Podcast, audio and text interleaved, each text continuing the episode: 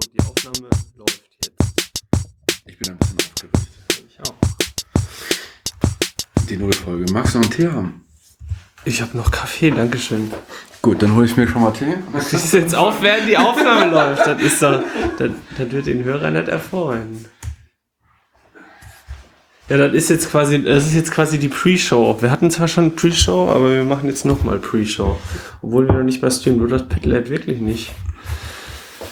Ich hab's ja hier schon mal. Also, was haben wir heute eigentlich für einen Tag? Wir nehmen live von der Toilette auf. Wir haben heute Donnerstag, den 12. Dezember. Guten Abend, Nanook. Guten Abend, mein lieber Zack. 2017. Nach Christi Geburt. Mhm. Und was machen wir hier? Wir haben uns hier zusammengefunden und mit der Nullfolge erstmal ein paar schöne Themen aus dem Siegerland, aus dem Chaos Siegen zu besprechen. Und wahrscheinlich fangen wir erstmal mit Infrastruktur an oder so.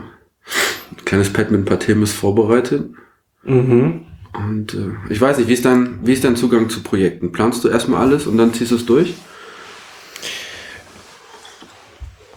Ich kenne die Antwort. Ich hab's gerade gesehen. Ja, wir hatten hier ein größeres Vorgeplänkel mit der Mikrofonierung und ich bin auch gerade immer noch ein bisschen unzufrieden, weil wir kein Stativ haben und das Mikrofon hier auf einem Koffer und einem Kissen liegt und ich irgendwie hoffe, dass wir beide annähernd in das Mikrofon sprechen und dass wir nicht zu viel Tassengeklapper verursachen und später Bierflaschengeklapper. Ich habe kein Bier mehr. Es gibt nur Schnaps. Ja, dann nehme ich Schnaps. Und mein Pet lebt immer noch nicht. Ich hatte tatsächlich, glaube ich, bisher noch nicht so viele Projekte. Und zu diesem Projekt hast du mich irgendwie hart genötigt. Ja, wir sind beide im Chaos Siegen. Und da ist die Idee, dass wir auch Projekte in der Öffentlichkeit machen.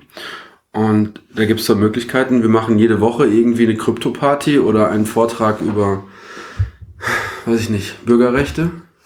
Oder wir machen das nur einmal im Monat, nehmen das auf. Und erzählen, dass wir so tun, als würden wir es tun. Und dann sagen wir den anderen, die sollen gefälligst unseren Podcast runterladen. Damit haben wir quasi mit geringen Mitteln, also wenn man sich das jetzt hier anschaut, wirklich sehr geringen Mitteln eine stets verfügbare Präsenz geschaffen. Das ist schon mal nicht mehr so schlecht.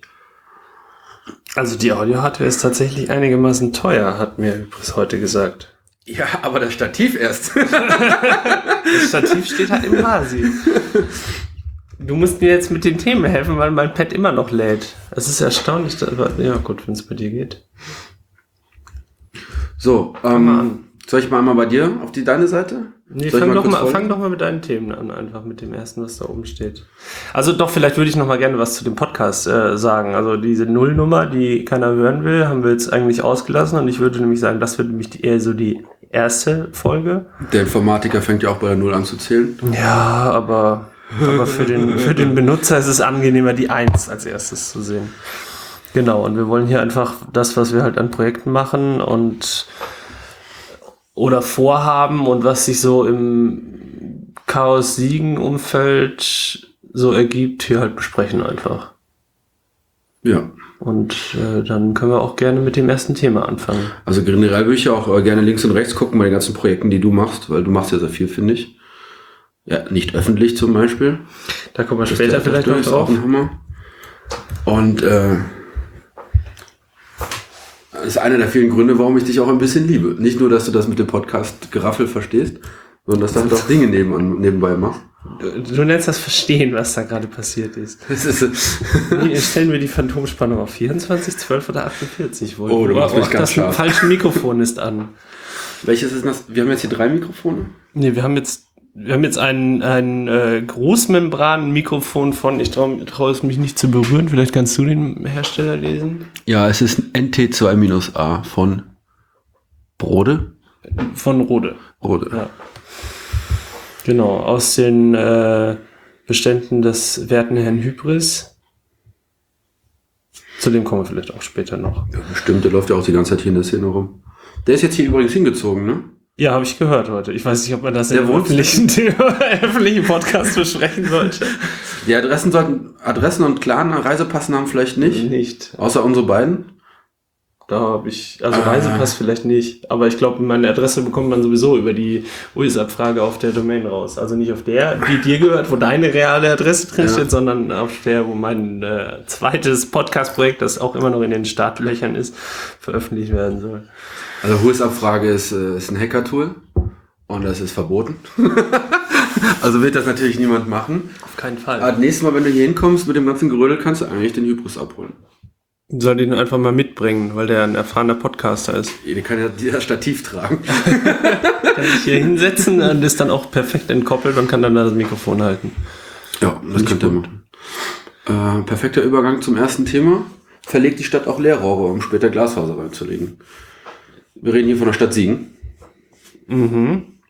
Und da das jetzt aktuell das ist Frage so ein Thema nicht, was glaubst du? Ist, wir haben darüber letztens schon mal gesprochen und du hast mir gesagt, dass Siegen ein Testgebiet gewesen sei für Glasfaser-Leerrohrverlegung oder für Glasfaser-Leerrohr. In Siegen hat man schon seit Angedenken Rohre verlegt. Auch Leerrohre. Vor allem, damit die ganze heiße Luft des Siegeners an sich da durchkommt. Ich habe halt irgendwann mal stand ich wieder im Stau, weil eine Straße aufgerissen wurde. Und dann habe ich mir überlegt, gesehen, dass sie eine richtige Kanalisationsrohr mit reingetan haben. Und dann fiel mir halt irgendwie so aus dem Piratenpartei-Themenbereich ein, dass es da irgendwas mit Glasfaserrohr, Leerrohrverlegung gibt. Und es gibt da einen Podcast, der darüber gesprochen hat. Kabel durch die Erde zu schießen. Das war, glaube ich, die Freak-Show in der vorletzten Ausgabe. Also vor Dezember 2000. Ach, das war sogar schon noch früher. Die haben da schon mehrmals drüber geredet, ja. Ja, so hat jeder seinen Fetisch und der ist dann irgendwann bei mir hängen geblieben und dann habe ich die Stadt angeschrieben. Direkt Presse@Stadt Siegen. Wie lange hat es gedauert, bis da was kam? Richtig schnell, 2 Minuten später oder 2 Tage hieß es, ja bitte wenden Sie sich dazu an das Bauamt. Und da hat es auch nochmal einen Tag gedauert. Und dann haben die erzählt, die letzten weißen Flecke Glasfaserverlegung in Siegen werden dieses Jahr noch. Wie heißt denn das? Was macht man? Erschlossen? Erschlossen, genau. Das heißt, danach ist alles mit Glasfaser, zumindest mit Leerrohren verlegt, also... Stimmt. Ausgestattet? Tut mir leid, ich fange die Antwort falsch rum an. Die haben gesagt, ja, nein, die haben ja Nein gesagt, wie die Stadt halt gut ist. Das Bauern haben gesagt, wir bieten das an, wir zahlen Material und Kosten, das Leerrohr reinzulegen, aber die meisten nehmen das gar nicht in Anspruch. Die meisten sind die Provider oder die... die Straßenaufreißer. Ach so, okay. Ja, weil denen das ja wahrscheinlich auch scheißegal ist. Naja, wenn sie Kanalisation reinlegen, ist dir das bestimmt scheißegal. Ja, aber dann noch ein Leerrohr daneben. Also was haben die Straßenaufreißer davon, dass sie da Kabel reinlegen, Leerrohr reinlegen sollten? Das. Ja, vielleicht machen sie noch einen Markt draus, oder? Die kalkulieren das in der Ten irgendwie günstiger, sagen der Stadt, hier ist die Rechnung, plus 19% Mehrwertsteuer. Dann für einen guten Zweck. Die bekommen von der Stadt Geld, wenn sie die Straße aufreißen und dann Leerrohr reinlegen. Wenn sie dazu bereit wären. Die Unkosten würde halt die Stadt tragen. Okay, und das nimmt keiner in Anspruch? Nö, jetzt keiner gleich null, weiß ich nicht. Mhm. Aber es nimmt angeblich nicht viele Leute in Anspruch. Ich weiß auch nicht, ob es das... Normalerweise zum Straße aufreißen gibt es ja noch muss es da nicht ein Verfahren für geben? So, das ist irgendwie der günstigste Anbieter aus ganz weit weg, Ausbeuterland. Das kann natürlich sein, ja. Mit den wenigsten ja. Gewerkschaftskram und Döns hier durchprügelt. So eine Ausschreibung halt. Ja, jedenfalls wird das hier nicht angenommen, weil überall würde schon Glasfaser liegen, außer halt die benannten weißen Flecken. Mhm. Und das Glasfaser liegt aber bis zum... Das liegt seit den 90ern hier. Ja, aber bis wohin? Bis zum KVZ. Das heißt, das, was im Moment aber diskutiert wird. Was war nochmal ein KVZ? Ich hatte schon mal. Kabelverzweiger. Das ist das Ding zwischen dem Hauptverteiler, wo quasi die Fernkabel von der Telekom zusammenlaufen und die werden dann auf die Kabelverzweiger verteilt, wenn ich mich so richtig erinnere. Und von den Kabelverzweigern geht's dann direkt zu den Hausanschlüssen und im Zuge der Umstellung auf schnellere DSL-Geschwindigkeiten wurde die Technik, die in den Hauptverteilern für das DSL gesorgt hat, also die Gegenstelle zum DSL-Modem auf die Straßen quasi verlegt, und dann wurden die Kabelverzweiger, meine ich, ersetzt durch sogenannte Outdoor-DSLAMs. Dann waren die... Wie bitte? Also die Outdoor-DSLAM. DSLAM ist das Gegenstück zum DSL-Modem. Dann haben die halt Glas bis... Also ich meine, es wäre auch Glas gewesen, bis zu den Outdoor-DSLAMs gelegt, und von da aus geht dann halt Kupfer die letzten 10 bis 100 Meter in die Wohnungen rein. Das heißt, ich glaube aber auch, eigentlich müssten zu den DSLAMs sowieso schon Glas liegen, aber das kann ich jetzt nicht genau sagen. Aber ich glaube, in der aktuellen Diskussion geht es ja eigentlich eher darum, das Glas bis zum Hausanschluss zu legen und dort dann eine Umsetzung von Glasfaser auf WLAN. Ethernet zu machen oder auf WLAN oder was auch immer. Ja. Also, okay, wir sind jetzt im WLAN, also habe ich grob Internet. Und das geht in den Router. Und vom Router geht's zu einem DSLAM oder schon zum KVZ? Geht's erstmal zum Outdoor-DSLAM.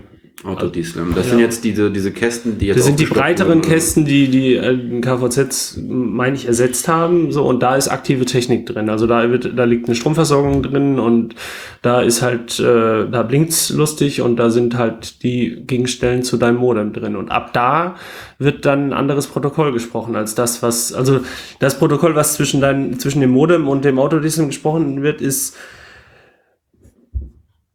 Habe ich vergessen? Du meinst jetzt aber ATM. Layer 1 ganz unten, oder was? Nochmal? Layer 1, das unterste. Nee, Layer 2 tatsächlich. Also das, was im lokalen Netzwerk Ethernet ist zwischen dem DSL-Modem und dem Outdoor-DSLAM ATM. Ich weiß nicht, ob es immer noch so ist, aber das sind so sogenannte ATM-Zellen. Und danach werden diese ATM-Pakete entweder vergrößert oder nochmal neu eingepackt, und dann geht's halt über andere Strecken weiter. Also war das zumindest, als ich das letzte Mal mich damit beschäftigt habe. Was schon in deiner rosigen Vergangenheit. Genau. Ja, die Frage wäre halt jetzt von mir so, also wenn die Glasfasern nur bis zu den Outdoor-DSLAMs liegen, dann ist halt nicht viel gewonnen, weil dann muss man halt trotzdem mit der DSL-Technik bis zum Endkunden gehen. Und was man aber eigentlich haben will, ist das Glasfaser bis ins Haus, dort einen Umsetzer und dann per Ethernet oder WLAN oder was weiter. Wie ist denn das? Sind wir in Reihe geschaltet, die Häuser in der Straße, oder hat jedes Haus sein eigenes Kabelende? Es gab früher so Multiplexer, das heißt, da wurde ein Haus über eine bestimmte Anzahl an Telefonleitungen versorgt, dass die aber weniger waren, als Anschlüsse in dem Haus waren. Aber das ist, okay. Im Zuge des DSL ist das abgeschaltet. Also meiner Meinung nach ist es vom Outdoor-DSLAM müsste es eine Sternenverkabelung sein. Also jeder hat seinen eigenen Anschluss zum Outdoor-DSLAM. Okay. Heißt zwar Sternenverkabelung, wahrscheinlich sind das sowieso Spaghettis nebeneinander, und dann für jedes Haus geht. Jeder hat eine eigene Leitung bis dahin, und dann geht's mit einer Leitung weiter, genau. Ach, schon geil. Aber Fiber to the Home habe ich gedacht, hätte ich jetzt nicht. Hab nämlich dann bei der Telekom auf der Verfügbarkeitsanzeige geschaut. Und da wird so eine Karte eingezeigt, je nachdem welche Kommunikationsstrang du benutzt, also weiß nicht, DSL, DSL Home, ich blau, werden anders angefärbt. Und ich habe dann einfach eine Glasfaser angemacht, und das ist dann eine blaue, schraffierte Fläche. Ja. Und Siegen ist, wie viel blau? Was meinst du, wenn ich dich... Ich frage dich einfach mal so... 20%? 2%. Okay, also ist das... das ist dann wirklich dieses Fiber to the Home, und da gibt's halt irgendwie 2%. Genau. Interessanterweise eher in einem Vorort von Siegen. Rudersdorf da hinten? Südöstlich. Möchtest du den Vorort nennen? Ich dachte, ich könnte hier gerade mal die Karte aufploppen lassen. Aber so schnell finde ich mich in diesem Neuland auch nicht mehr zurecht. Ah, okay. Interessanterweise habe ich gerade eine Verfügbarkeitsprüfung gemacht. Und jetzt sagt er mir, VDSL-Glasfaser mit bis zu 100 Mbit pro Sekunde. Ja, aber VDSL und Glasfaser sind halt nochmal zwei verschiedene Paar Schuhe. Halt VDSL fest, ist halt Kupfer. Runde Klammer auf, V, runde Klammer zu. Ach so. DSL / Glasfaser. Okay, also die Geschwindigkeit wird über entweder Glasfaser oder VDSL-Technik bereitgestellt. Wobei aber VDSL immer Kupfer ist.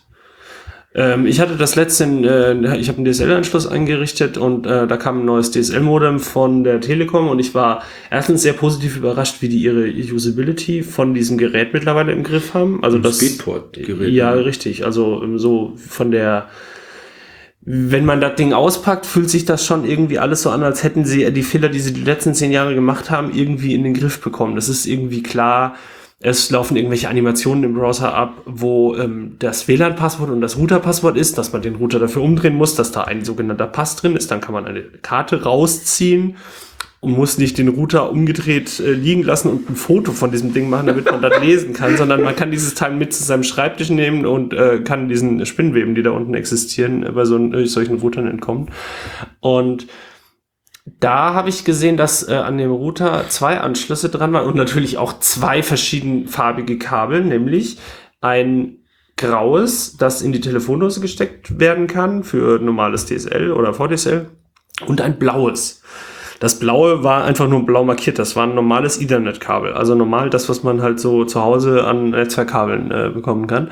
Und das war für Glasfaser. Also das ist wohl das Teil, was man in den Umsetzer zwischen Glasfaser und, ich vermute, Ethernet reinsteckt. Was die da für ein Protokoll fahren, weiß ich nicht, aber wäre irgendwie unsinnig, da jetzt nochmal was Eigenes zu machen, sondern wahrscheinlich kriegt man da tatsächlich Ethernet aus dem Äther raus. So, das wäre natürlich cool, aber bei 2% ist natürlich, ja. Oder halt umziehen, ne? Also, so. Kann jetzt dann auch, also die Daten habe ich jetzt hier nicht mehr liegen. Ich kann mich nur daran erinnern, dass der Anschluss einmalig 2.000 Euro kostet. Ach, schön. Und das Glasfaser kostet dann im Monat 200 Euro. Okay, und dann hat man was für eine Geschwindigkeit? GBs. Okay, also die Glasfaser dann echte. Aber 1 Gigabit oder 10 oder was? So genau kann ich mich nicht erinnern. Ich habe mich einfach wahnsinnig gefreut, dass schon ein G vorne stand und nicht mehr ein Mbit. Ja, das ist richtig, ja. Ich glaube, in Japan, habe ich mal gehört, ist das so, dass sie mit 10 Gigabit die Haushalte anfahren und du dann halt einfach mal über deine Hausverkabelung das einfach gar nicht abgreifen kannst, weil du hast halt kein 10 Gigabit zu Hause. So. Das ist schon krass. So, aber wir legen das mal dahin und du kannst das dann die nächsten 20 Jahre benutzen und dann können wir nochmal drüber nachdenken, so nach dem Motto. Richtig. Mhm. Wollen wir zum nächsten Thema?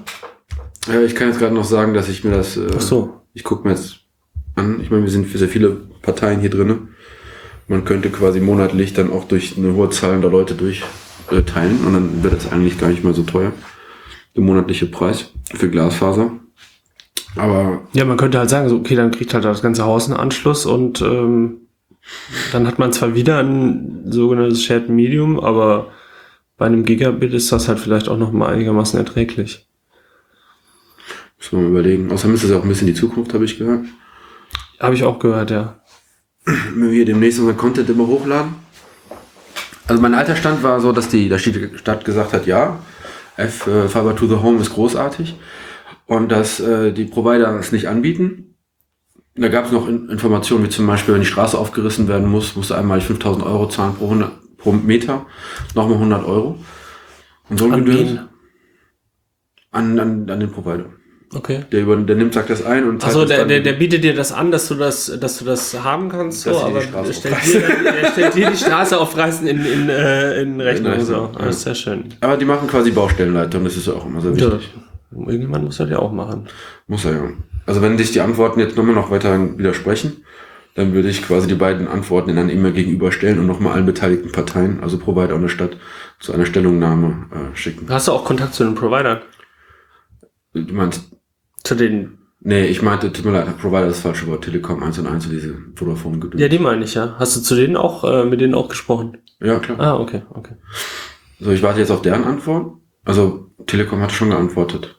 Bei 1&1 ist noch eine Pipeline und Vodafone habe ich noch nicht abgeschickt. Ja, mal schauen. Ja, vielleicht gibt es dazu ein Update bei Gelegenheit. Wenn wir dann hier Live-Video-Streaming in Full HD und so machen. Hast du denn das Pad? Läuft das bei dir mittlerweile? Jetzt läuft es bei mir und jetzt also läuft es auch. Hat man das? Tut mir leid, Fäkalhumor. Jetzt ich auch das neue Thema... Wasserpfeifenverbot am Siegufer. Ja. Erzähl. Also das Rauchen von Wasserpfeifen ist am Siegufer, dem Promenadenufer der Stadt Siegen, an der Sieg, verboten. Die ein Fluss ist? Der ein Fluss ist. Ist es? Ne, ist ja, es ist ein Fluss. Es ist mehr als ein Bach. Mehr als ein Bach, ja. Also von der Tiefe her könnte es ein Bach sein, aber von der Breite her ist es schon eher ein Fluss. Richtig. Sieg ist wohl auch ein altes Wort für seicht. Ah. Also Seichheil heißt wahrscheinlich gutes Schiffen. Schön. Und die haben also die Treppen da in schön weiß in so einem Sichtbeton gemacht. Und dann kamen die Leute raus und haben da halt Shishas geraucht und generell geraucht, Party gemacht. Und das dann auch dreckig hinterlassen. Wie man mit öffentlichen Plätzen unerzogenerweise umgeht. Und in der Nacht- und Nebelaktion hat die CDU zusammengeschworen, dem Stadtrat einen Beschluss vorzulegen. Und zwar, dass das Rauchen von Wasserpfeife, insbesondere Shishas oder sogenannte Shishas, verboten wird. Und dann gibt's ja die Partei, bei der ich Mitglied bin unter meinem Pseudonym. Ach so, also du hast mich ja vorhin mit Nanook begrüßt. Mhm. War das später. Richtige Pseudonym in diesem... Natürlich, wenn es um Chaos Siegen geht, ist es Nanook. Aber ich glaube, ich werde es ein bisschen lockern, weil ich glaube, früher oder später kommt mein Klarname hier sowieso raus. Und es gibt ja einen Haufen von Pseudonyme, die schon öffentlich ein bisschen bekannt sind und vernetzt sind. Und dann muss ich mir hier jetzt auch nicht immer so in Schizophrenen fahren. Also der Johnny B. Good, folgt ihm auf Facebook, hat dann eine Klage gegen dieses Wasserpfeifenverbot eingereicht bei der Stadt mit seinem Parteigenossen, in der Partei, die Partei. Und das war bestimmt nicht nüchtern geschrieben.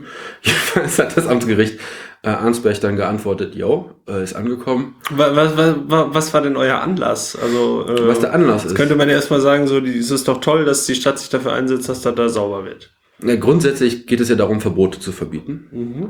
Und der Anlass war, dass wir als politische Partei natürlich immer die Opfer schützen wollen. Und in diesem Fall sind es die Leute, die an einem Siegufer Wasserpfeife rauchen wollen.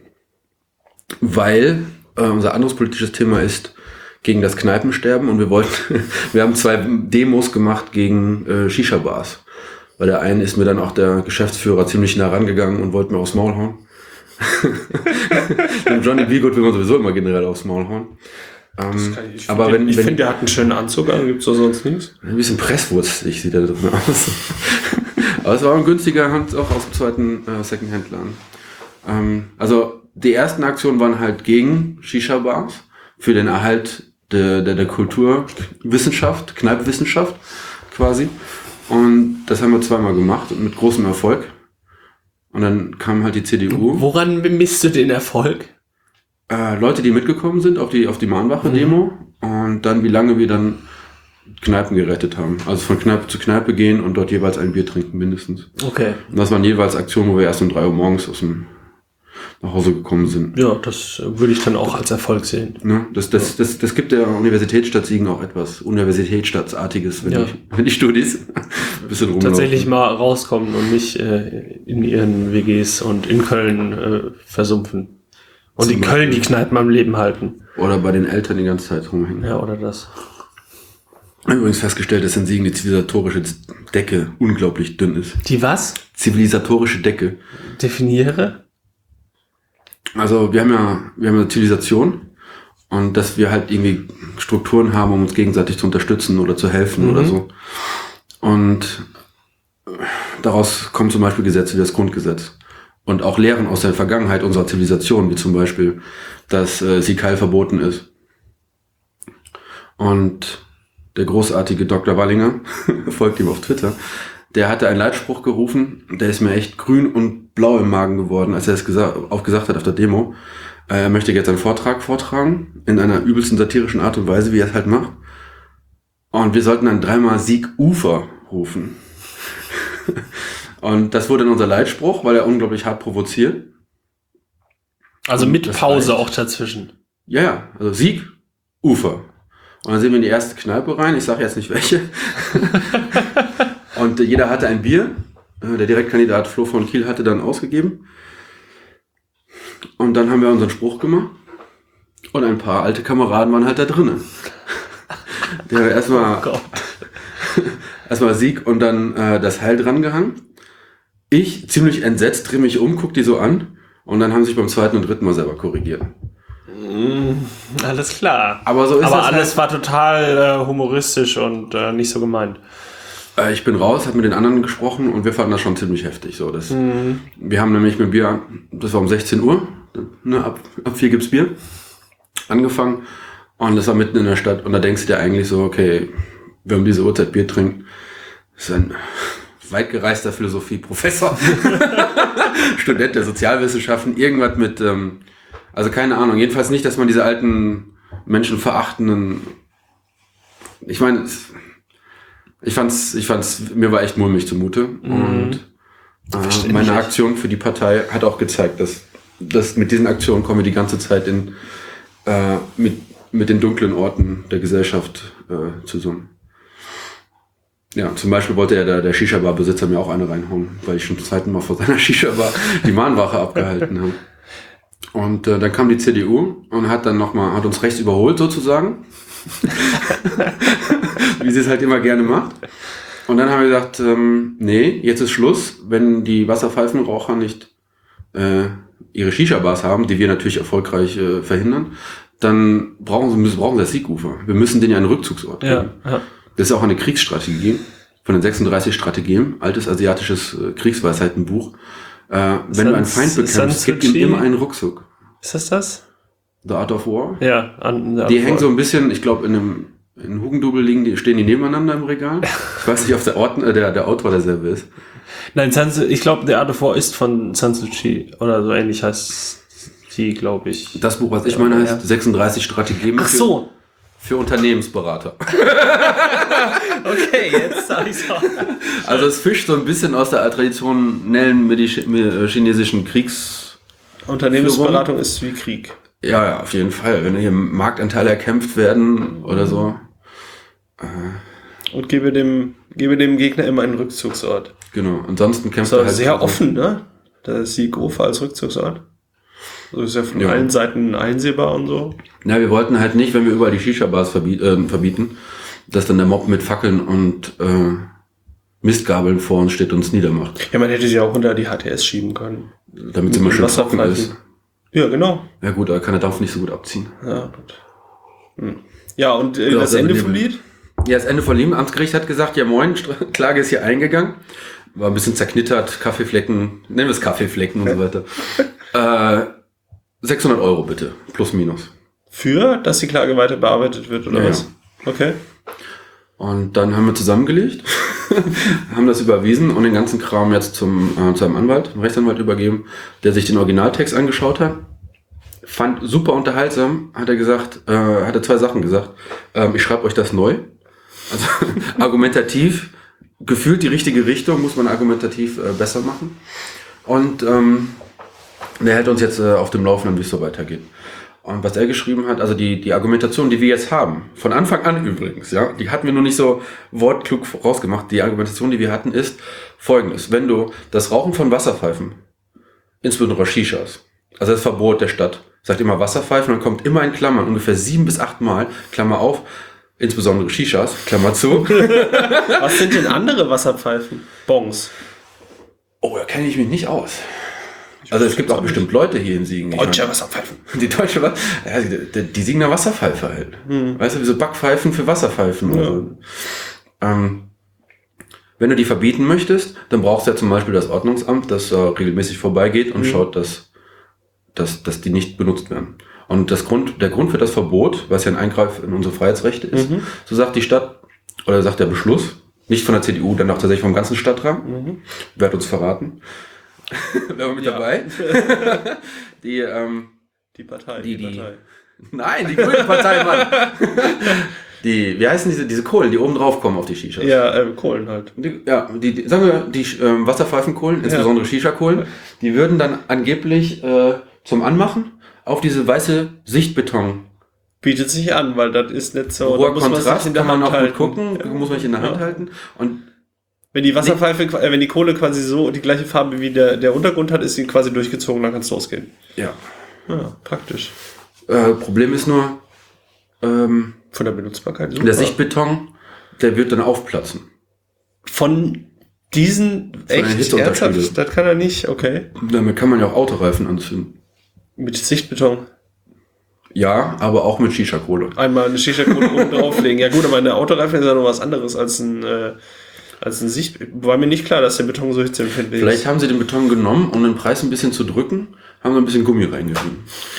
Ich weiß es nicht. Das wird übrigens tatsächlich, aber das führt vom Thema weg, es wird damit danach geforscht, und zwar wegen dem ganzen Plastikaufkommen. Kommen wir später zu. Ich schreibe mir das mal auf die Liste. Ja, das ist ein cooles Thema. Wer methodisch inkorrekt gehört hat, der kennt das bereits. Ich höre gerade die aktuelle Folge. Nichts verraten. Obwohl, okay, zu dem Thema darfst du was verraten. Also angeblich platzt das ab und macht dann damit den Sichtbeton kaputt. Und das wollen wir natürlich nicht. Das ist frischer, sauberer Sichtbeton, schön weißer, ebenfarbener Sichtbeton. Beton im Stadtbild, das hat sich immer schon bewährt. Vor allem in Siegen, hör mal. Und da sagt der Rechtsanwalt, okay, da brauchen wir erstmal ein werkstofftechnisches Beleg für. Also wenn die das deswegen verbieten. Das war tatsächlich nur eine Behauptung, es war jetzt nicht so, dass sie da gesagt haben, so nicht direkt hier ist, ja, okay. So, und damit halt die Kohle nicht auf den Sichtbeton draufkommt, muss halt jemand vorbeikommen vom Ordnungsamt. Wenn der Typ vom Ordnungsamt sowieso vorbeikommen muss, um zu kontrollieren, dass das Verbot eingehalten wird, könnte man auch denselben Aufwand betreiben, um etwas durchzuziehen, was nicht so hart ist wie ein komplettes Verbot, sondern verhältnismäßig weniger hart ist, nämlich zu überprüfen, dass überall vorher feste Unterlegscheiben drauf sind. Genau, die könnte man ja auch vielleicht sogar irgendwie zur Verfügung stellen, irgendwie geartet, damit sie nicht verschwinden oder was auch immer, wenn sich diese Kultur da so offensichtlich durchsetzt, dass das da ein beliebter Ort ist halt immer die Frage, was ist der wirkliche Grund, warum sie da weghaben wollen? Also ist der wirkliche Grund der Sichtbeton oder geht es um was anderes? Um die abendländische Kultur von der fernöstlichen Kultur, was diese Wasserpfeifen hier repräsentieren irgendwie. Ja, also klingt irgendwie... Ich glaube, in den 68ern so. Gab es auch überall den übelsten orientalischen Einfluss. Ich weiß es nicht. Also, vielleicht haben sie das schon wieder vergessen, weil sie sich das weggekifft haben oder so, wer weiß. Das wäre natürlich alles eine Mutmaßung. Im Verbot steht drinne Schutz des Sichtbetons. Beton muss sichtbar bleiben, verstehst du? Der heißt ja auch schon so. Jedenfalls haben wir genau diese Idee, wir von der Partei, die Partei, zur Refinanzierung dieser Klage aufgegriffen. Und sobald wir gewonnen haben, dann werden wir dort vorher feste Unterlegscheiben mit der Partei, die Partei und eventuell das edle Antlitz unserer Direktkandidaten mit so kleinen Kettchen, dass sie nicht geklaut werden. Oder ja, so. dann würdest du aber in Zukunft... Oder in den Sichtbeton einlassen einfach. Vielleicht könnte man da noch irgendwie was arrangieren, dass die eigentlich auch beheizbar sind. Du meinst, anstatt die alte Strandserviette, hast du so eine ausrollende Roulade, wo hier schön erstmal die Shisha drin eingerollt ist, die ploppt dann auf, das feuerfeste Unterbezug und dann quasi so ein Hinternwärmer noch dazu. Sowas, ja. Kann man sich einen Platz reservieren. Oder wenn die Kohle einmal auf dieser Unterlegscheibe da war und diese Scheibe vernünftig vorgewärmt hat, dann kann sich da jemand anders draufsetzen, der Probleme mit kaltem Hintern hat. Ja, hier, wie heißt denn das? Blasenentzündung. Ja, genau. Riesenproblem. Ja. Das Verbot ist sexistisch. Jedenfalls, letzter Aspekt, dann ist vorbei. Es geht wahrscheinlich, also entweder werden wir, sieht gut aus, dass wir gewinnen. Wir können uns aber auch mit einer Außergericht, ja natürlich. Also im Grundgesetz, die Menschenwürde verlangt, dass der Staat immer das... Die Verhältnismäßigkeit, aber es gibt noch ein schönes Wort dafür, also die immer Maß hält. Ja, also immer die mildeste Methode wählt, um etwas durchzusetzen. Und feuerfeste Unterlegscheiben von der Partei, die Partei sind in diesem Fall milder. Wir könnten uns aber auch überlegen, dass wir vielleicht außergerichtlichen Beschluss davon haben. Jedenfalls verlieren ist unwahrscheinlich, dass wir verlieren, sondern es ist wahrscheinlich, dass die Stadt Siegen verliert. Und dann ist natürlich die nächste Antrag von uns die Stadt von Siegen, um zu benennen in verlieren, weil sie ja vor Gericht verloren hat und nicht gesiegt hat. Wer zahlt denn den Anwalt? Ja, wir haben zusammengelegt. Ja, aber das wird ja irgendwie, das sind ja irgendwie laufende Kosten, oder? Da ist die Bundesrepublik eigentlich relativ gut drin. Es gibt eine Anschlussfinanzierung, sage ich mal, eine Einmalfinanzierung. Okay. Und wenn man verliert, muss man die andere Seite bezahlen. Mhm. Und dann ist es grob gedeckelt. So. Okay. Und dann kann man noch sagen, hier Stunden und verschieben. Und Also ihr stürzt euch nicht in finanzielle Abgründe? Doch. Eine große Volkspartei, wie die Partei, stürzt sich mit 600 Euro natürlich in große Abgründe. Aber wir haben da, als das ein bisschen publiker geworden ist, haben wir auch Spenden auf der Straße angeboten bekommen. Können wir nicht machen, weil ich hatte den Quittungsblock nicht dabei. Und wir haben auch gar kein, hier der KV hat kein Konto. Das Konto verwaltet nämlich der Landesverband für uns. Ah, okay. Und jetzt dem Landesverband zu erklären, was wir hier Großartiges gemacht haben, das passte nicht auf eine DIN A4-Seite. Mittlerweile haben wir es nachgezogen, aber finanzielle Unterstützung brauchen wir jetzt erstmal nicht. Das geht auch, das plätschert jetzt erstmal so hin, ne? Okay. Aber wäre schon, ich fände es nice, dass wir die Stadt umbenennen. Und vor allem, was ich auch schön fände, wären feuerfeste Unterlagen. Also jetzt mögen uns die Konservativen nicht und die Shisha-Bar-Besitzer mögen uns auch nicht. Ich finde ja Shisha sowieso, wenn man sich selber zubereiten muss, immer so ein bisschen anstrengend. Shisha, weil man sich halt auch selber einsaut und ja, und dann ist es auch noch anscheinend mega ungesund. Obwohl, das ist ja anscheinend, das ist ja egal. Also ich kenne nur eine ganz kleine Datenmenge an Shisha-Pfeifen, Wasserpfeifenbenutzer und die sind sowieso schon eingesaut genug. Das nehme ich zurück, das ist nicht wahr. Ich bitte meine Arbeitskollegen um Entschuldigung. Aber es ist gefährlich. Leute rauchen das zu Hause und dann hast du diesen Kohlenmonoxid. Kohlenmonoxid, ja. Haben wir uns auch mal versucht zu vergiften, als wir so 15 waren. Hat aber nicht geklappt. Weil wir 10 oder 15 Leuten in dem Raum hatten, die Fenster zu, weil unsere damaligen Betreuer auf der Jugendreise uns verboten haben, Shisha zu... Ich weiß nicht, haben es uns gar nicht verboten, aber so spät war nicht okay. Und dann haben wir die Fenster halt zugemacht und haben uns dann gewundert, dass wir alle müde geworden sind. Hätte halt auch stark in die Hose gehen können. Scheiße, Alter. Ja. Wann ist dir die Erkenntnis angekommen? Wir haben dann irgendwann gelüftet, als mehrere gesagt haben, dass sie jetzt irgendwie schon nicht so gut Luft bekommen. Also, in der Zeit hätte ich wahrscheinlich auch einen Grill in der Wohnung angemacht. Ah, lala. Ja. Du warst heute Blutspenden. Ja, aber jetzt kommst du ja wahrscheinlich noch mit dem Thema. Nö, ich habe gerade mir das Thema rausgesucht. Das Thema Blutspenden? Ja. Ja, bist du Blutspender? Ich habe mal gespendet, als ich noch in Dortmund gewohnt habe. Und habe das dann irgendwann sein gelassen. Und zwar gab es da tatsächlich 20 Unkostenbeitrag. Du hast von der Geld gespendet. Ja, natürlich. Hat man mir so früher, irgendjemand hat mir mal gesagt, der nicht genannt werden darf, ja, die verkaufen das doch auch weiter und das fand ich irgendwie ein gutes Argument und das tun die ja auch. Also das macht klar. Ja auch das Rote Kreuz und das Rote Kreuz finanziert sich ja damit. Das hat mir halt danach niemand gesagt, so ja gut, aber das Rote Kreuz lebt davon, sich alle anderen Sachen, die sie gut tun, durch die Blutspenden, die sie verticken, zu finanzieren, so. Verticken klingt ein bisschen so, als würden wir so, hey, willst du mal eine Rolle Blutwurst haben? Auf der Straße verticken.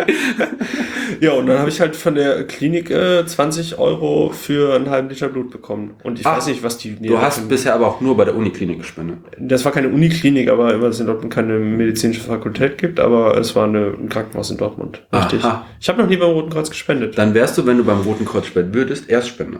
Ja, und dann bekomme ich was? Ich hab den Zettel mehrfach kopiert. Du bekommst eine Powerbank. Oh, dann hätte ich 5.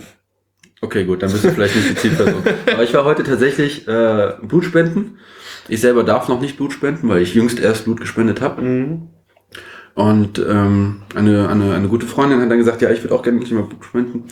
Und ich sagte, okay, komm mit mir mit. Jeden Dienstag, jeden Donnerstag im Marienkrankenhaus. Marienkrankenhaus? Ist das das Krankenhaus, wo man geboren sein will in Siegen, oder ist das das Jung-Stilling?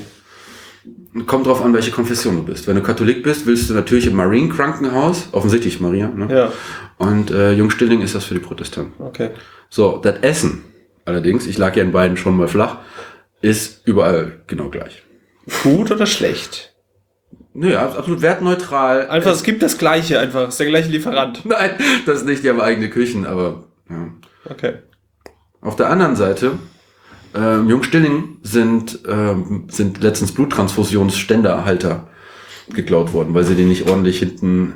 Wer klaut denn sowas? Als Wasserpfeifenkohlenhalter? Okay, vielleicht oder? Ist das ein Thema für später, aber Foodsharing hat doch Verteiler gehabt. Ach so, ja. Und ein Verteiler in Geiswein. Und da taucht auf einmal so ein Transfusionsstativ, sag ich mal, okay, da auf, auch mit Kabels oder Gedöns und was, steht mit Eng drauf. Das ist richtig fiese Scheiße, was da stand. Ne? Irgendwie, ich weiß gar nicht, ob man so Podcast sagen darf. Darf man Juden vergiften sagen im Podcast? Das wenn stand da drauf. Haben wir eine Anzeige, Strafanzeige gestellt ja, und so weiter natürlich. Und so fort. Oh Mann. Aber so dünn ist die Decke halt. Ja. Ne? Und diesmal nicht mal mit einer Aktion von der Partei, die Partei, sondern einfach nur, hey, hier ist kostenlose Lebensmittel. Sagt irgendjemand, nee. Und dann kommt er mit übelsten, also so von... Da fällt mir auch nichts mehr zu ein. Da aber nichts dazu ein. Zurück zum Thema Blutspenden. Wer, also wenn das in den Krankenhäusern ist, wer vertickt dann dein Blut, wenn du das gespendet hast? Kommt drauf an. Also im Marienkrankenhaus macht das DRK. Okay. Wenn du in Köln zur Uniklinik gehst, dann macht das tatsächlich die Uniklinik und gibt dir 20 €.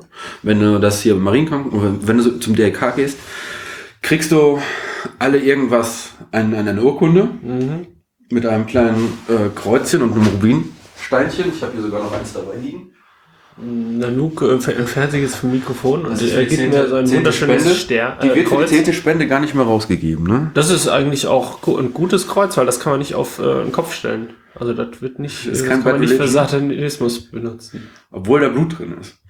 Da ist Blut, das ist Menschenblut. Nein, und das ist ein Diamanten. Ja, das ist Blut Christi, weiß ich nicht, das ist symbolisch.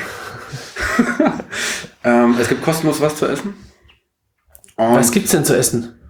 Also heute gab es zum Beispiel eine Suppe, eine Linsensuppe, dann Bockwürstchen. Ich mag keine Linsen. Lass mich ausreden. Roulade. Oh. Schweinsbraten mit Reis und dieser hellbraunen Soße. Das und ich ernähre mich normalerweise immer vegan, aber wenn man halt spenden geht, dann braucht man Eisen. Muss man so überleben. Ja. Ach so, Linsensuppe natürlich auch wegen Eisengehalt. Meinst du, das ist das? Ich gehe davon aus. Der erfahrene Blutspender sagt ja dazu auch Hämoglobin. Okay. Eine Freundin von mir hat mal gespendet. Wir sind auch ein paar Mal zusammen spenden gegangen. Und die nennt das Hämoglobin. Und sie hätten ihr, glaube ich, das Blut am Ende, nachdem sie es rausgelassen haben, aus ihr am liebsten auf der anderen Seite wieder reingepumpt, weil sie, ich glaube, auch Vegetarierin war oder noch ist. Und es einfach nicht vertragen hat, so. Und auch da irgendwie mit Kreislauf und so zu tun hatte. Und da haben sie gesagt, macht jetzt irgendwie keinen Sinn, dass du jetzt hier Blutspenden gehst, weil wir können es auf der anderen Seite wieder reinpumpen. Bist du vielleicht etwas zierlicher gebaut? Nee, ging eigentlich. Also ich bin normal. Ja ein dicker Veganer. Und ich habe ja auch genug Eisen, genug Blutmenge einfach. Ich merke das. Das hatte sie vielleicht, die war vielleicht einfach auch zu groß. Vor allem auch großartig. Auch das. Das ist ja auch immer. Und mein Trick ist, dass ich hingehe, und dann fragt der Arzt, ob ich heute schon gegessen hätte. Und dann sage ich nein. Und dann darf ich vor der Blutspende essen. Und dann gehe ich Blutspenden. Schön. Und dann gehe ich nach der Blutspende essen. Und es gab teilweise Zeiten, also Hybris hat sich immer davor gedrückt, weil das ist nicht seine Stärke. Aber mit dem Wallinger zum Beispiel, ein paar anderen sind wir da eingefallen und sind dann nochmal locker 1,5 Stunden da gesessen und haben einfach gegessen. Was sehr gut ist, wenn man eher zum Ende der ganzen Sache hinkommt, weil dann stellen die fest, dass sie einfach viel zu viel Essen haben. Und Krankenhausessen. Sind das so Aktionen? Da kann man da jeden Tag gehen. Jeden Dienstag und jeden Donnerstag von 15 bis 20 Uhr. Ah, okay. So, und dann kurz mal ein paar Leute angemeldet, wollte mitkommen und dann gerade mit Wallinger, Alter, was wir da, dann gibt's ja noch Kaffee und Kuchen und sowas. Wir haben uns da teilweise krankenhausreif gefressen. Und das Ding ist, du kannst ja das Essen vom Krankenhaus darfst du ja nicht weggeben, wie zum Beispiel bei Foodsharing die Kooperation machen, weil das halt irgendwie Biohazard ist, weil das halt im Krankenhaus alles gemacht wurde. Ja. Und aber wenn du bereitwillig ins Krankenhaus kommst, dann darfst du dieses verseuchte Essen auch essen. Richtig. Ja, das war schön. Ich mag die Art und Weise, wie du denkst. Du hast es genau aufgedeckt und es ist eher sinnvoll, am Ende zu kommen, weil dann kriegst du da, brauchst auch gar nicht mehr fragen. Also es gibt also das, dann gibt es noch ein kaltes Buffet. Bestehend aus Salat, meistens 2 verschiedene Salaten, eine sahnenhaltige Sache, wie zum Beispiel Eier, Kartoffeln und dann was Essiges, also eine Denke Richtung Karottensalat, das. Und dann gibt es natürlich eine Wurstplatte und dann gibt es eine Käseplatte und dann gibt es noch eine Lachsplatte. Oh. Und dann gibt es Brötchen in Hell und Dunkel. Und das verstehe ich immer, weil das war halt bei dem Krankenhaus in Dortmund war das nicht so, da hast du halt süße Getränke bekommen, das war halt alles. Ja. Und das, was die quasi, die investieren das halt nicht in Geld, sondern die geben dir halt dann das entsprechende in Essen zurück. Und wenn du das wahrnimmst, kommst du auch auf deine 20 € wahrscheinlich. Schön. Und wo ist jetzt nochmal das Rote Kreuz und wer steckt selber ein? In welchem Krankenhaus macht das Rote Kreuz? Das Marienkrankenhaus macht das mit dem Roten Kreuz zusammen. Ich weiß nicht, was das Jung-Stilling-Krankenhaus macht. Okay, wir haben eine ziemlich große Krankenhausdichte hier auch. Ja. Weil es gibt noch das Wallinger Krankenhaus, das Stadtkrankenhaus. Das gibt es ja auch noch. Ich habe das halt genommen, weil es in der Nähe ist, quasi, und es ist auch am regelmäßigsten. Also, da ich versuche, alle 56 Tage zu spenden. Ich weiß nicht, ich habe zu lange studiert. Kostenloses Essen, doppelt Essen und so. Und die Getränke, da gibt es auch Vitamals zum Beispiel, Säfte, Bier, Kaffee, alkoholfreies Kornbacher. Oh. Und das geht nicht. Als Hacker bin ich natürlich für erzquelloffene Software. Und deswegen geht nur Erzquell.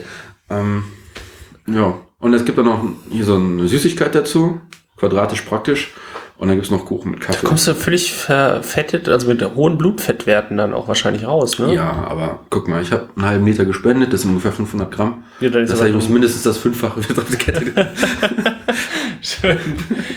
Ja, also, und wenn du willst, können wir das ja... Die haben aber neue Fragebögen. Was denn für ein Fragebögen? Ob ich schwul bin? Richtig geil. Also kennst du den Kontext hinter diesen Fragebögen? Das ist eine Frechheit, was sie mittlerweile alles wissen wollen, bevor du spendest. Hier, die wollen halt ausschließen, dass sie deine Spende nicht vernichten müssen. Gehe ich jetzt mal davon aus. Das sind ja so Fragen drauf, wie waren sie von 1980 bis 1984 in dem Vereinigten Königreich und wurden verstrahlt und sind sie außerdem homosexuell, haben sie in letzter Zeit irgendwie viel Zeit im Gefängnis verbracht und so, da müsst ihr ja raus. Naja, das ist doch der Grund, oder? Du kreuzt Nein an und dann redest du mit dem Arzt darüber, was der Hintergrund ist. Und der entscheidet dann, ob du doch darfst oder nicht. Das kann es natürlich sein, dass... Moment, ich kreuze Nein, ich bin nicht homosexuell, dann sagt dann der Arzt, ich bin homosexuell, oder ich sage, ich kreuze Ja an. Und ja? Fühlen Sie sich krank oder sind Sie krankgeschrieben? Dann kreuzt du Ja an, wenn du dich so fühlst und redest dann mit dem Arzt, ob du doch darfst. Du musst ehrlich und wahrheitsgemäß antworten. Dann sagst du Ja, gehst du rüber zum Arzt und der Arzt sagt, was haben Sie denn? Und dann sagst du so wie ich, ich habe mir den Finger geschnitten, ein Papierschnitt, richtig, tut richtig weh. Mhm. Dann sagt er, also das ist jetzt nicht so schlimm, dass Sie nicht spenden können. Aber wenn du so, ich habe hier einen offenen Beinbruch, dann sagt er Nein. Und dann gibt es hier noch, wenn du sagst, du bist schwul, dann fragt er dich, wie viele Sexualpartner du Nee, das ist ja jetzt neu. Ich könnte die ganz kurz alle durchgehen, wenn du Bock hast. Nee, nur das interessiert. Hatten Sie in den letzten 4 Monaten Sexualverkehr mit einer neuen Partnerin, einem neuen Partner? Okay. Mit einer Person, die eine schwere Infektionskrankheit, zum Beispiel AIDS oder Hepatitis hat oder haben könnte? Okay. Das siehst du den Leuten ja auch ein bisschen an. Ja, eigentlich schon. Hatten Sie in den letzten 4 Monaten Sexualverkehr, für den Sie Geld oder andere Leistungen, Unterkunft, Drogen bezahlt haben? Geil. Okay. Nur für Frauen mit einem bisexuellen Mann. So. Was? Nochmal? Das steht da? Ja, die fragen Frauen, ob sie mit einem bisexuellen Mann zusammen in den letzten 4 Monaten Sexualverkehr haben. Okay, aber sie fragen die Männer nicht, ob sie mit einem Mann Sex hatten oder was? Doch. Du lässt mich ja kaum auf. Ach so, da geht's noch weiter. War das nicht früher eine Frage? Ja, aber die nächste Frage hatten wir grob schon mal. Haben Sie schon einmal Geld oder andere Leistungen, zum Beispiel Drogen, für Sexualverkehr erhalten? Also das stellen Sie dann, in beide Richtungen quasi. Das sind jetzt keine Fragen, die später nochmal kommen und anders formuliert sind, um zu gucken, ob das falsch war. Noch ist es kein Kreuzverhör, aber es geht in die Richtung. Vor allem, früher konnte man überall rechts einfach Nein ankreuzen, wenn man ein mündiger, vernünftiger, langweiliger Bürger war. Ach, und jetzt muss man tatsächlich überlegen. Jetzt ist es manchmal so, nur für Männer. Hatten Sie schon einmal Sexualverkehr mit einem anderen Mann? Wenn ja, wann zuletzt? Warum ist das bei Männern denn so ein Thema und bei Frauen nicht? Also, also verbreitet sich das AIDS-Virus so viel krasser unter homosexuellen Männern als unter homosexuellen Frauen? Kennst du die verstorbene Pornodarstellerin August Ames? Nö, ich gucke keine Pornos. Das passt. Also ich habe das Thema jetzt nicht ganz aufgenommen, aber Folgendes: Sie sollte einen Film drehen mit einem bisexuellen Mann oder einem homosexuellen Mann, der jedenfalls auch Homofilme dreht. Mhm. Und das ist richtig schlimme Zeug. Sie hat gesagt, so nee, mit dem mache ich das nicht. Und dann hat die Twitter-Atmosphäre hat ihr Homophobie vorgeworfen. In der Pornoindustrie gibt es aber tatsächlich wohl Unterschiede zwischen dem klassischen, weiß ich nicht, Hetensex oder ja. und ja, wobei wie sich schützen oder was? Hetensex und Frauen mit Frauen und ein Mann mit mehreren Frauen, das ist alles Hetensex, aber homosexuell ist dann halt auch wirklich nur Männer. Das ist so, wie es in manchen Kulturen auch aufgefasst wird. Kann sein. Und bei uns auch so ein bisschen? Weiß ich nicht. So, Frauen sind ja nicht... Im Siegerland hat man mit Sex sowieso nichts zu tun, außer in der Familie. Okay, hätten wir das Thema auch. Und das erklärt, warum ganze Familienstämme also als Nachnamen hier nicht mehr existieren. Fick zum Beispiel. Nein, es gibt noch ordentlich viel Ficks. Ich kenne auch. Aber kein Fick wird gegeben. Fick ist tatsächlich auch ein geläufiger Nachname in dem Nachbarkaff dem Kaff, wo meine Eltern herkommen, das Nachbarkaff. Dort ist auch eine Familie Fick. Und es begab sich, dass in der Halle der Familie Fick eine Party stattfand, eine Geburtstagsparty. Und diese Geburtstagsparty sich dann wiederholt hat, beziehungsweise man in den nächsten Jahren immer wieder in dieser Halle eine Party ausgerichtet hat. Und der Einfachheit halber, weil die ja sowieso alle wussten, was los ist, ist es dann, dass es die Fick-Fete, weil die war halt bei den Ficks. So, jetzt wurde diese Fick-Fete immer größer. Und ich habe dort noch irgendwie mitbekommen, da waren dann halt so 200 Leute und da wurde in dem Dorf plakatiert und in den beiden Dörfern, die zu der Gemeinde gehört haben, und dann war aber auch gut. Und dann wurde es aber irgendwann so groß und man lud größere DJs ein, dass man halt im ganzen Landkreis plakatiert hat. Und dann fand die Lokalpresse nicht so schön. Und dann hatte man die Fickfete in Dingsbumsfete umbenannt. Und auch völlig, also man hatte dann die Plakate, die schon hingen, überklebt, das Fick. Also ich glaube, es war dann F und 3 Sternchen überklebt. Und und das war halt in unserem jugendlichen Filterblasengeding, war das halt völlig unverständlich, weil wir gesagt haben, das ist halt bei den Ficks, findet das halt statt, so, das ist halt... Ja, und es wurde auch damit argumentiert, das wäre eine Vergewaltigerparty und so, und das würde ja dazu einladen, oder es war zumindest, das würde die Männer dazu einladen, wenn man auf die Fickfete geht, dass die Frauen ja freiwillig werden und so. Und das war halt einfach nicht so, sondern das war halt eine Dorffete wie die andere auch, und die hatte halt in dem Dorf halt ihren Status. In dem Nachbardorf heißt die Fete No-Name-Fete, die dann halt das ganze Dorf zu tun. Ja, genau. Jedenfalls die Pornodarstellerin ist dann hart von Twitter gehatet worden, und ein paar andere Leute aus der Pornodarstellerindustrie haben dann wohl gesagt, es gibt tatsächlich kulturelle Unterschiede, von wie häufig getestet wird. Und die Frauen sind einfach vorsichtiger. Nee, ganz im Gegenteil. Ich will ganz warm, wenn ich hier darüber rede, aber Verletzungen beim Geschlechtsverkehr, kleine Risse im Gewebe, passieren tatsächlich bei Frauen viel eher prozentual als bei Männern. Okay. Ach, deswegen sind Frauen gefährdeter, angesteckt zu werden. Vielleicht werden die deswegen mehr kontrolliert, also in den Zeiträumen kontrolliert. Okay. Und dann gibt es irgendwie Testreihenfolgen, also angeblich werden die Darsteller der Hetenfilme, die zeigen in ihrem Profil auch so viele Tests in den letzten 10 Tagen oder was auch immer, also dass sie sich regelmäßig testen. Und das wäre bei den Filmen mit homosexuellen Männern überhaupt nicht so. So, also die Argumentation für August Ames ist, dass sie sagt, ich bin eine professionelle Erwachsenen-Spielfilmdarstellerin und ich drehe nicht mit Amateuren oder die es halt nicht so sind. Ja, ja. Und Schluss. Und dann kannst du natürlich sagen, das ist homophob, aber du kannst auch sagen, du fickst auch sonst alle Männer. Fick auch den. Jedenfalls ist sie ist richtig gehatet worden und hat sich erhangen. Oh, ach so. Ja, das ist, ich weiß nicht, wie alt das Thema ist, vielleicht eine Woche oder 2. Ach so. Das ist in meine Filterblase reingeschoben worden und ich... Krass. Ich habe wahrscheinlich auch vieles jetzt nicht politisch korrekt übergeben, aber ich muss es auch erstmal verarbeiten, so ein bisschen. Aber ich glaube, der Standpunkt ist trotzdem klar geworden, und das so, also, dass wir nicht homophob sind und dass wir nicht gegen diese Pornostar, also das kam schon rüber, fand ich. Es war schon. Also zumindest korrekt. 2013 habe ich unter meinem Pseudonym Seelöwe, das Mitglied der Piratenpartei, hier stark geholfen, den CSD zu erhalten. Der wäre nämlich sonst ins Wasser gefallen. Und der CSD in Siegen gehört zu den Top 3, die am längsten hintereinander laufen. Okay. Mittlerweile gibt es einen Verein für den CSD und die machen das alles großartig. Das finde ich schön. Damals war ich nicht homophob, aber Dinge... Jetzt schon. Naja, und also es gibt...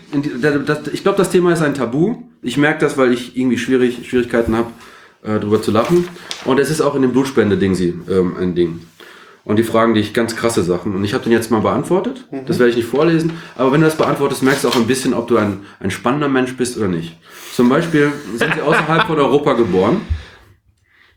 Damals war das Siegen Auch schon in Europa. Waren auch schon in Europa. Haben Sie jemals länger als 6 Monaten außerhalb Europas gelebt? Da habe ich mal Ja eingekreuzt. Dann hat er mich gefragt, wann? Und dann habe ich gesagt, vor x Jahren. Er sagte, viel zu lange her.